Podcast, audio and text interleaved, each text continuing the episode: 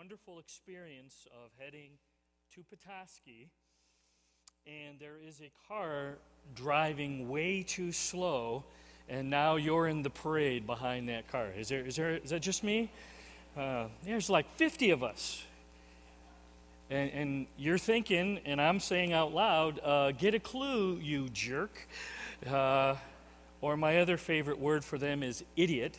Um, I don't always say it, but I'm thinking it, so I think it's pretty much the same thing.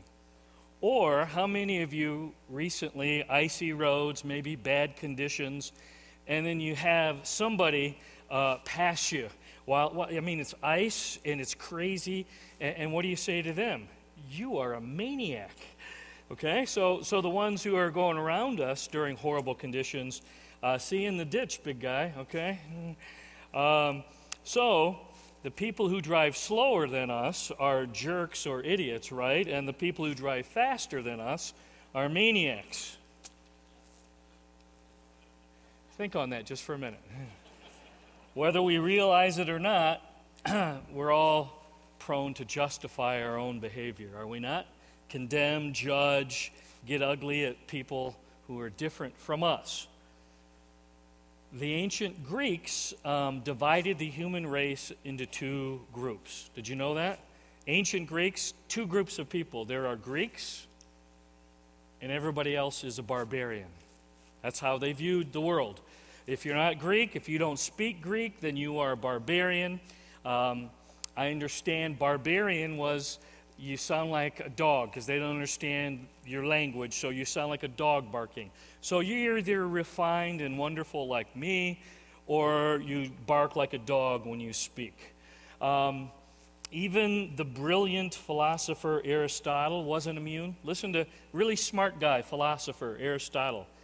He believed that people who lived to the north of Greece, living in the colder climates, had plenty of courage and spirit, but not very much intellect and not very much skill. Okay? So uh, that's probably what he'd be thinking of us right now. Um, Aristotle believed that those people who lived to the south in warmer climates had plenty of skill and intellect, but lacked courage or spirit. And he really believed that only the Greeks lived in just that perfect Goldilocks spot. They lived at just the right place where, because of where they lived, they had that perfect blend of skill and intellect and courage and spirit. That's what he wrote, that's what he believed. And here's the truth every one of us, we have our prejudices. We all have our opinions. Uh, a prejudice is uh, we form opinions and we base things based without knowledge or examination of the facts. Uh, prejudice is preconceived preferences or ideas or biases towards people, towards other ways of thinking, and it doesn't even necessarily mean you've met them. You might not even know them, and yet I already believe this about them or I believe that. It, it's a tendency, like Aristotle, to believe that I'm right and I'm pretty sure you're wrong. Pretty sure, Perry. My time in northern Michigan, not really. Uh, my time in northern Michigan, I've seen several examples of this. Um, there's animosity between those who are living on the lake and they're only here part time, right? Um, and there's some some folks who don't care for those people, and we they would be the year-round residents, and there's some animosity. And if you don't believe that, just show up at one of the township meetings soon. Uh, I've been there. A lot of that is there's friction because some don't care for the others based on how long you're here. Um, there are snide comments that fly between those who vote Republican uh, about those who vote Democrat. And it's vice versa, too. Those who vote Democrat don't say good things about those who vote Republican. Uh, the competition even erupts into ugliness in high school athletic events uh, football, basketball events. Don't believe it? Go to the next Boyne City Charlevoix basketball or football game. Did you know they hire extra police officers uh, because those folks don't like each other because of the uniform they're wearing. Uh, there are strong feelings even today about those who favor right to work versus those who are pro union. And just, just stay out of that debate unless you want to get bit. Uh, what about people who homeschool their children versus those who send their children to public school? Or those who send their kids to Christian school? Or those who send their children to charter school? Get in the middle of that debate, it can get real ugly in a hurry. Um, and then there's been a centuries old problem with uh, those of us who are lighter skinned. We lock our doors, we think the worst about people of color who we've not even met. We don't know them, never had a conversation with them, don't know anything about them, but I've got my suspicions about you because of the color of your skin. Today, God's going to knock down a huge wall between people. It's a wall of bigotry, it's a wall of hatred, it's a wall of prejudice, and I'm telling you what, God is going to use this passage today to just knock down this huge wall because the God of the Bible doesn't play favorites. You want to say that with me? The God of the Bible doesn't play favorites. Tell your neighbor that. The God of the Bible, tell him he doesn't play favorites. That means he doesn't like you better than me or me better than you. Okay. So, so what I'm saying here is this whether someone is rich or poor, whether someone is Republican or Democrat, whether someone is Rambler or Rayder, uh, whether someone is pro union or anti union, whether someone is white or black or brown or blue, and then I got to say green, otherwise, some of you will be angry with me. Uh, Jesus Christ could care less about those labels. He cares about faith and the condition of our hearts. Jesus Christ doesn't play favorites. And uh, I'm telling you what, we better get it in our heads that Jesus Christ cares about everybody, regardless of labels, regardless of our suspicions, regardless of the fact that they're not just like me. We got to drop that and reach out to everyone around us with the love and the good news of Jesus and the cross. We're going to see together today that the Lord's going to bring together two very different men and do it in a powerful way. And I'm telling you what, these two men had every reason not to like each other. These two men had every reason not to talk to each other, not to have anything to do with each other, but God's going to work powerfully today. Acts chapter 10 is where we're going to be. If you have your Bible, open it up, verse 1. We're going to read down through verse 23. Okay, it's a lot of reading, but I, I believe in it. You can do it. Dan, put it up there on the wall. Let's stand together. We'll start with verse 1. Watch God knock down some walls of prejudice and bigotry and hatred. Here we go. Read out loud, nice and loud, so I can read soft, okay? Here we go. At Caesarea, there was a man named Cornelius, a centurion in what was known as the Italian regiment. He and all his family were devout and God fearing.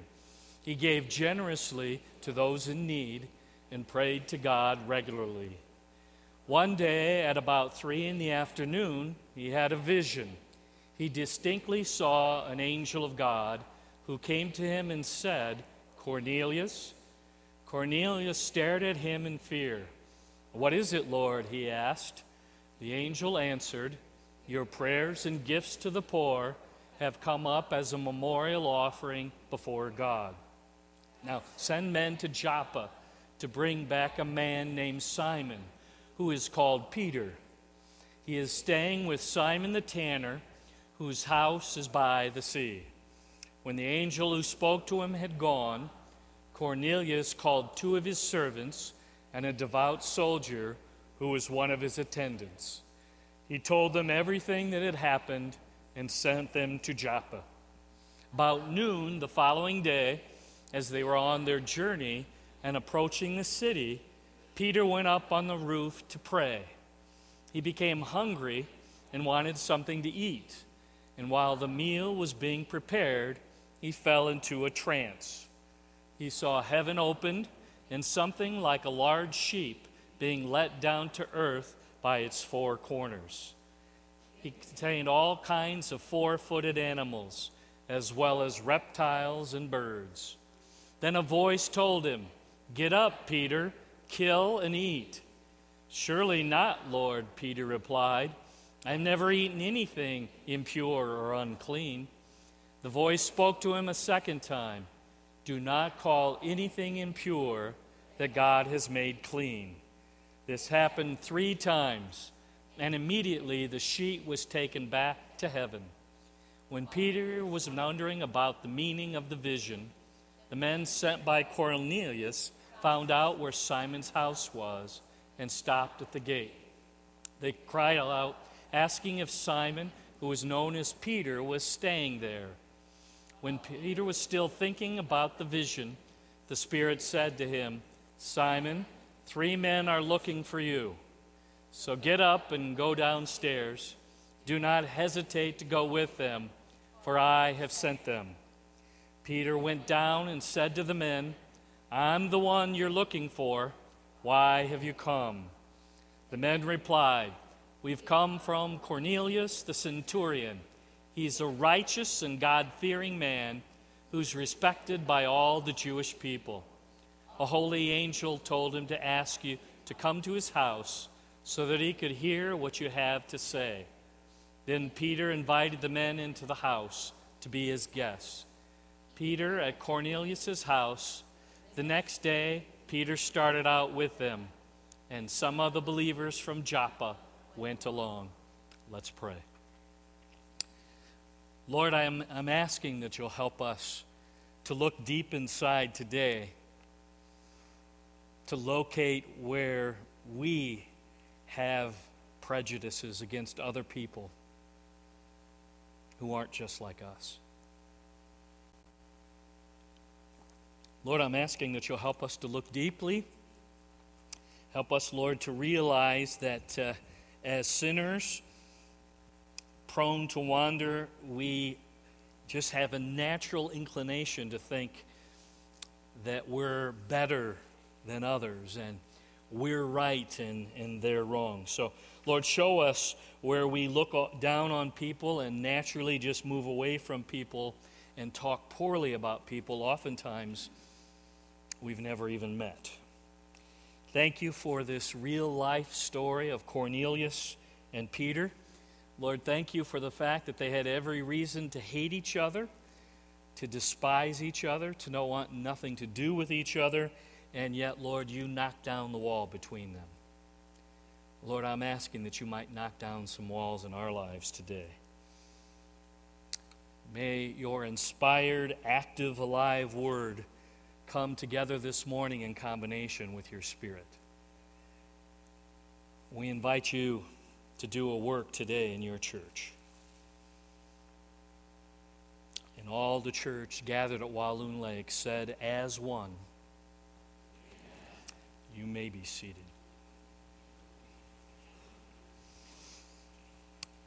Allow me to uh, paint the cultural picture a little bit for you, okay? Uh, the Jews hated the Romans because they were an occupying army. Just imagine if uh, Russia had uh, an army located all around Michigan, all around the United States, and they were constantly nosing in to our affairs. That, that's what was going on. They, they hated the Romans. The Romans weren't nice, they ruled with an iron fist. The Jews despised the Roman idols and the Roman symbols. Um, Caesar worship was mandatory uh, in Rome, and obviously the soldiers brought that with them. They thought the Romans were polluting their land. Uh, the Jews hated the taxes that they were forced to pay to the Roman Caesars. And uh, obviously, to have armies all around the world, somebody had to pay for that um, the Jews were forced to help. Uh, large, deeply resented taxes. Uh, a Roman soldier could force a, a Jewish man, woman, child to carry their bag. No choice. You'd have to carry it for a mile. Imagine you're on your way to work, and now a Roman soldier says to Marina, carry the bag. no choice. Um, there were strong penalties for refusal. Uh, lots of punishment by the Roman uh, army, by the Roman officials. They were known for being cruel. They were known at times, if you pushed them too far, um, they would kill you, oftentimes crucifying people on the cross that uh, were found guilty. The Jews looked at the Romans as less than animals. They, they would have more respect for a dog or a cat or a horse than they would for a Roman soldier. Um, they were unclean pagans. Um, several of the things I read this week, if you touched accidentally a Roman soldier, uh, a good, conscientious Jew would run home and wash because he had been dirtied, he had been polluted, and he wouldn't want to live just by touching uh, a Roman soldier. Uh, they would never talk to them, they would certainly never eat with them, they would certainly never invite them into their home, and no way are they going into a Roman home as well. Now, listen, the Jews thought they were God's favored people because they were descendants of Abraham. And scholar John Stott writes this The Jews twisted the doctrine of election into one of favoritism, and they became filled with racial pride and hatred, and they viewed all non Jews as dogs and unclean. Do you see where they took it? Well, God favors us, and we're the best, and we're better than everybody else and everybody else, they're just dogs. They're unclean and vile people. On the other side, the Romans couldn't stand the arrogant Jews. Um, the Romans, and especially the soldiers, they said, These people, they get all worked up over all these silly little rules. They viewed them as ultra sensitive over their laws and feasts. And oftentimes riots would break out, and the Roman soldiers would have to rush in and calm the riot over what they said were little meaningless things. Cornelius was a Roman centurion, he was in charge of 100 men. Centurions were the backbone of the Roman army. Okay? Uh, he would have been fairly wealthy. He would have been highly respected and honored by his community, by his men. He, it says he was from the Italian regiment, he was from Italy. He was well traveled, uh, highly educated, highly trained. That's what would have been going on with Cornelius. Now look at verse 2. Acts chapter 10, it says, uh, Cornelius, described by Dr. Luke, even though he lived in Caesarea, a city filled with many gods and goddesses and idols, it says he was attracted to the God of the Old Testament. It's as though Cornelius realized all this Roman stuff isn't for real, it's not satisfying. He saw that the Jews had something that was real. And it says, verse 2 he was devout, he was God fearing, he gave generously to the poor, and it says Cornelius was a man of what? He was a man of prayer. He, he, was, he was a man convinced that he should be crying out regularly to God. Verse 3 while he's praying, the Lord sends an angel to speak to Cornelius. Okay? And verse 4 Cornelius, your prayers, your gifts to the poor, they are a great sacrifice to God. In other words, Cornelius, what your life is, it smells really good to God Almighty. Your, your life is a good smelling sacrifice. Verse 5 Cornelius, send some men to Joppa. It's a port city about 30 miles north of Cornelius. Anybody recognize Joppa from the Old Testament? Anybody in your mind run to Joppa at some point? a guy named Jonah. Remember when he didn't want to do it God's way? Uh, he didn't want to go and be God's missionary, so he runs to Joppa, boards a boat, flees out away from God, and gets what? Swallowed by a fish. Okay? Uh, anyway, verse 5 send your men to a man named Peter.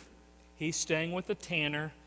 His house is by the Mediterranean Sea. Verse 7, here's what I like instant obedience.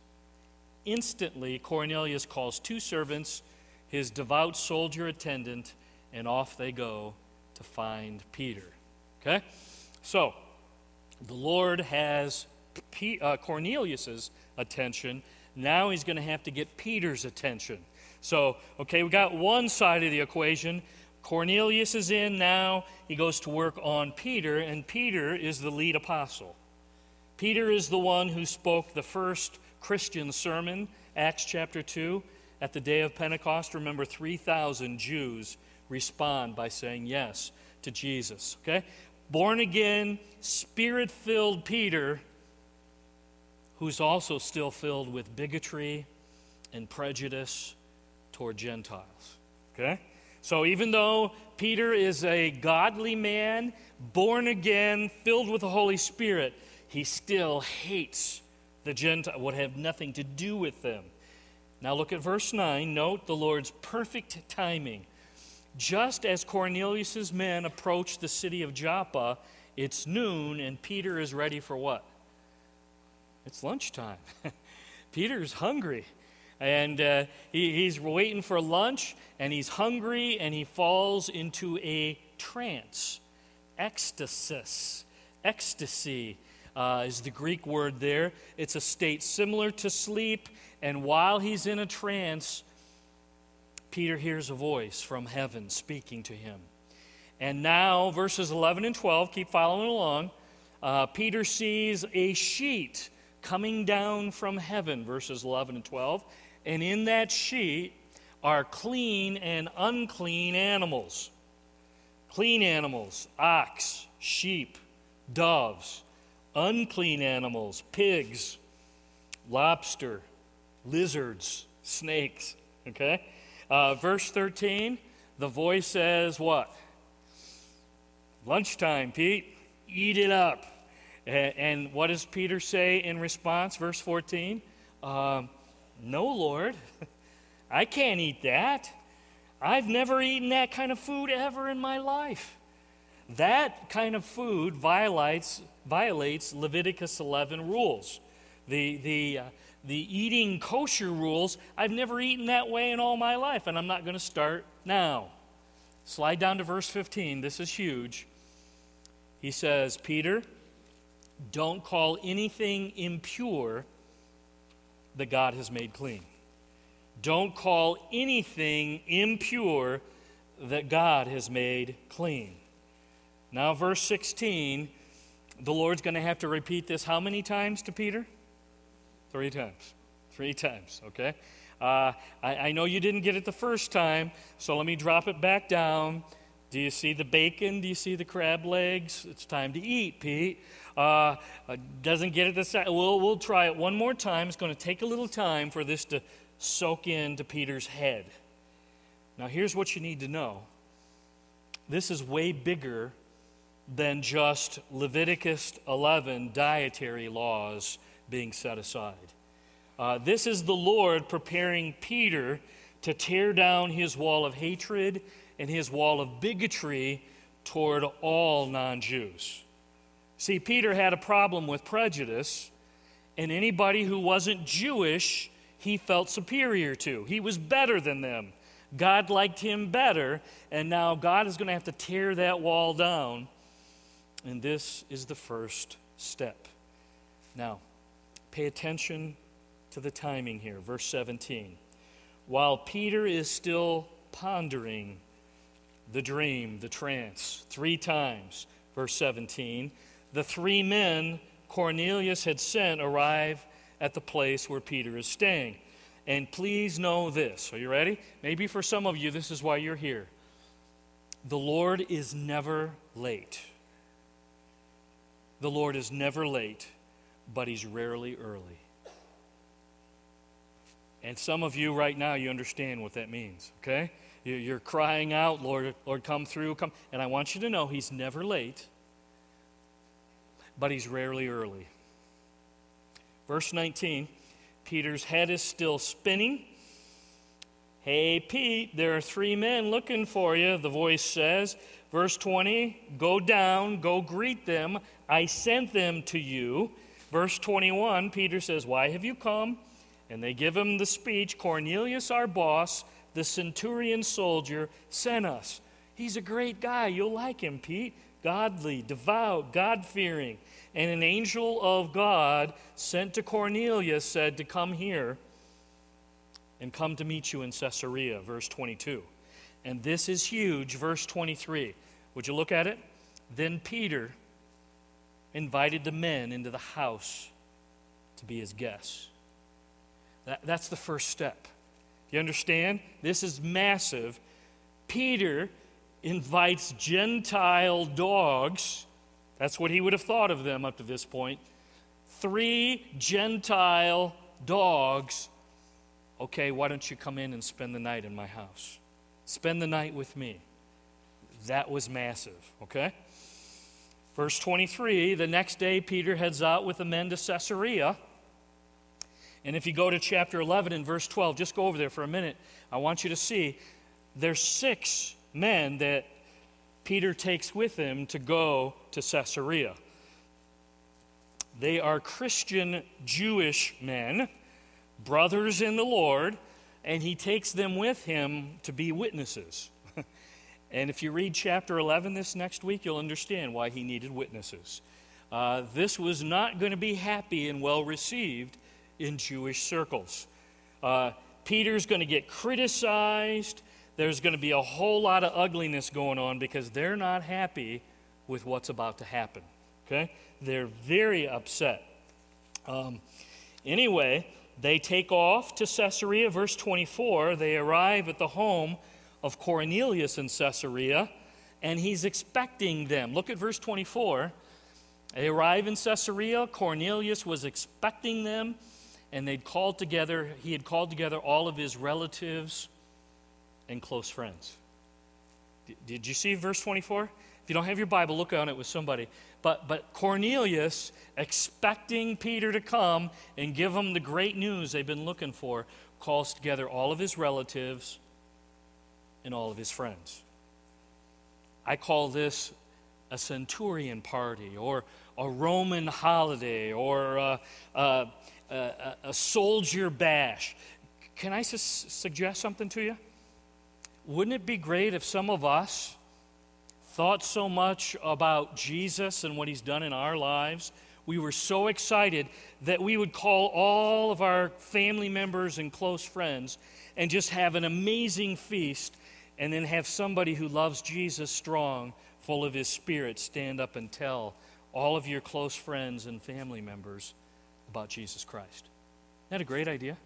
Um, and I would challenge some of you to think about it. Um, I think I'm going to have a Roman party or a Roman bash or a, a soldier uh, feast and, and just do it just like Cornelius did.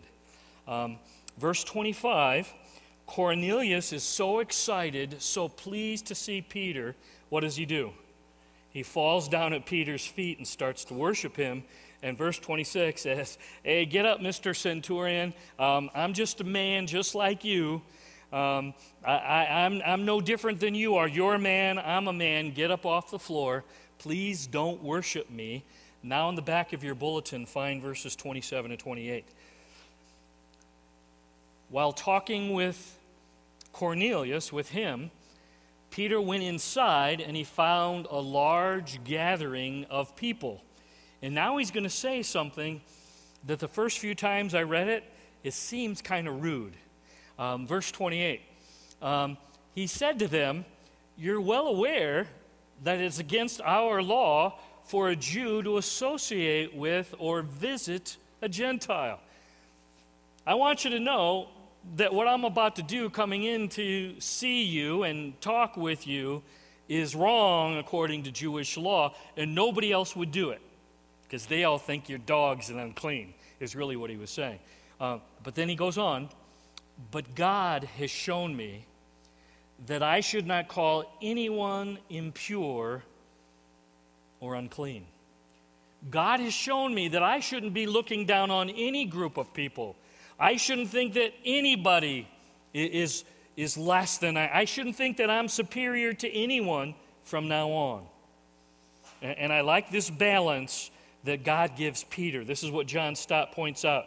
I refuse, Peter says, to be treated as if I were a God, because I'm not, but I also refuse to any longer treat you, Cornelius, and your family and your friends as if they're unclean dogs. I'm not a God, and you're not unclean dogs in this wonderful balance. Verse 29. So, why, Cornelius, did you send for me? Why, Cornelius, did you ask me to come? And verses 30 to 33, he says, Well, three days ago, it just so happens an angel appeared when I was praying, and he said, If I'll just send for you, you would come and tell me and my family and my friends what's next. And uh, Peter says, Oh, really? You want to know what's next? And Peter now preaches his very first Gentile sermon. Very first sermon aimed at non Jews. Uh, verses 34 to 38, you'll read he tells them about the good news of Jesus Christ. Jesus is Lord of all, He's come to take care of your sin problem. Jesus is full of power, did miracles, amazing stuff. Verse 39, it's on the back of your bulletin. Peter says, I'm an eyewitness of all this. I was there, Cornelius. They put Jesus on a Roman cross. Then he raised, was raised from the dead, and over 500 of us saw him. 1 Corinthians 15, 1 to 7. Verse 42 And the risen Jesus ordered us to tell everybody about him. And verse 44 is pretty cool. Look at it. It's on the back of your bulletin. Right in the middle of his sermon, something wonderful happens. Do you notice that? Right, right in the middle of his sermon, and, and preachers hate this when God works and I'm not even done yet. But right in the middle of a sermon, they believe. right in the middle of the sermon, he's given them the facts, and they're already responding to the facts about Jesus Christ, and they're hungry and they're thirsty, and they hear the truth, and in their hearts they say, Yes. And now you have Gentile Pentecost, okay? You have the day of Pentecost in Acts chapter 2, and now here in Acts 10, there's Gentile Pentecost. And now you got Roman people speaking, and they're speaking, most commentators, probably speaking in Hebrew and Aramaic. And now Peter's saying, I know they don't know my language. And the six witnesses are saying, How do they know my language? And they are shocked and they are amazed. Peter says, Well, you're already baptized with the Holy Spirit. Why shouldn't you be baptized with water in the name of Jesus Christ? Verse 48. Peter, um, could you stick around for a few days? Peter, I think there's a lot of things that we need to know. Would you mind teaching and preaching some more so we can get a good foundation?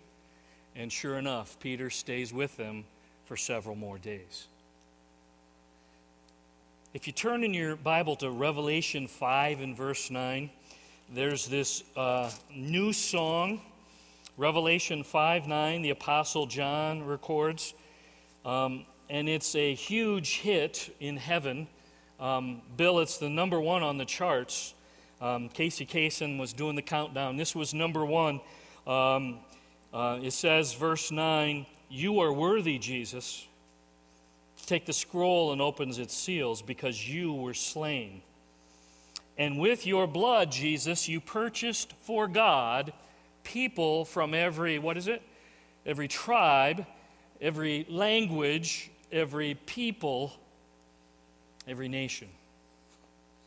Did you know it's God's plan? It's God's will. It's God's call to take the gospel of Jesus Christ across every barrier, across every wall. Whatever racial barriers, economic barriers, political barriers, cultural walls, educational walls, whatever the barrier is, he says here, I want you to take the gospel of Jesus right over those walls to each and every person worldwide. Now, now please understand, Peter set aside a lifetime of prejudice. Peter set, sets aside a lifetime of bigotry and hatred and obediently invites the three men in to spend the night. That was huge. Then he walks with them for two days. Normally, there's no way a Jew would accompany Gentiles. He walks with them on their journey to Caesarea. Then he enters the home of a Roman soldier, a, a, a centurion, one of, one of the, the, the soldiers that actually was in charge. I hate them even worse. And then he preaches the gospel to a house full of Gentiles.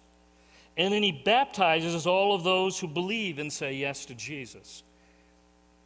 And then Myron, he spends an extra several days teaching, discipling them. Can I, can I just ask, what group are you reluctant to reach out to? It's probably different for all of us. What, what, what group of people or what types of people are you really not interested in even praying for? I don't want to be associated with them. I don't feel like showing the love of Jesus to them. Um, I grew up in Portage, Indiana which has its western boundary of the city of Portage. Um, on the other side is Gary, Indiana. And when I was living in Portage, Indiana, the murder capital of the United States of America was Gary, Indiana. Uh, 95% African American. And here's what maybe you didn't know if you've lived up here in northern Michigan uh, but some of the most bigoted, prejudiced people on earth are the people who live right there on the front lines. And they don't care for each other, and they don't like each other in those rough areas. I worked two different jobs in Gary, one with a few African Americans. And then my eyes were opened the summer I worked and many days when I worked in another job, I was the only person with light skin all day long. I, was the minority, and that was an interesting experience. And here's what I realized people on both sides mistrust and have suspicion and have prejudice about people that they don't know, people that they've only heard stuff about. And, and on both sides, I realized neither side knows the other side, but neither side likes the other side. And they think all sorts of things, and then they think all sorts of things. And, and it's really interesting to, to, to, look at both sides and, and realize they really don't know each other, but they don't like each other. They're prejudiced against each other. Um, anyway, I moved to Michigan, lived Byron Center. I don't know if you know Byron Center. Almost no people of color. Uh, then we moved up to Rockford, almost no people of color in Rockford.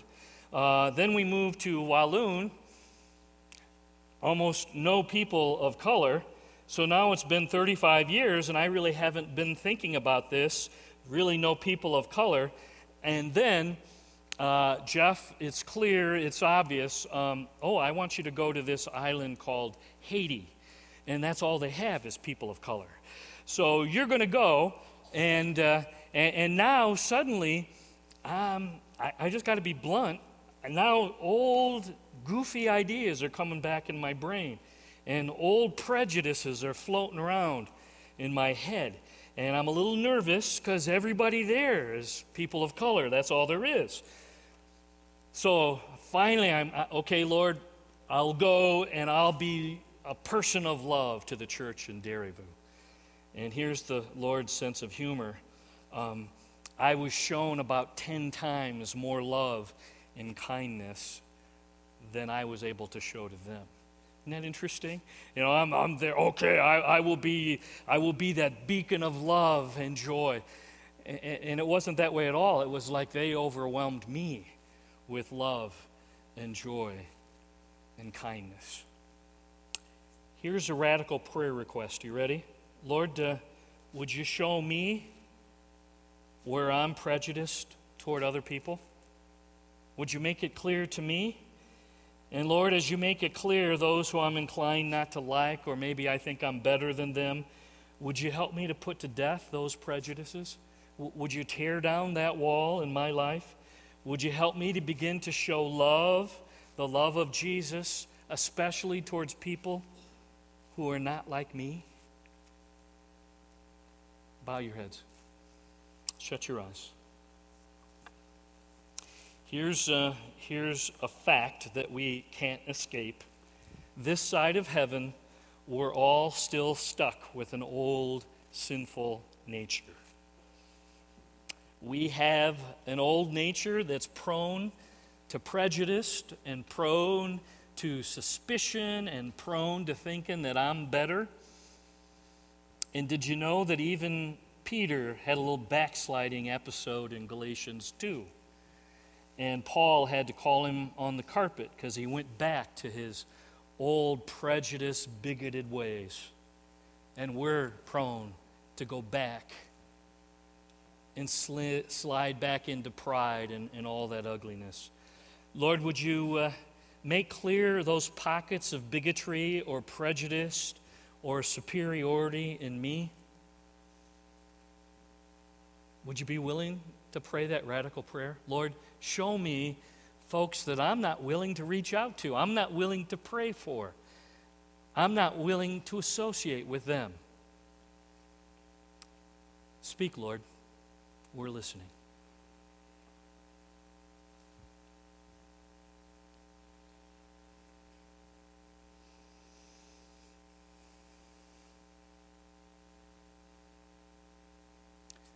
Lord, I'm reminded that you don't play favorites.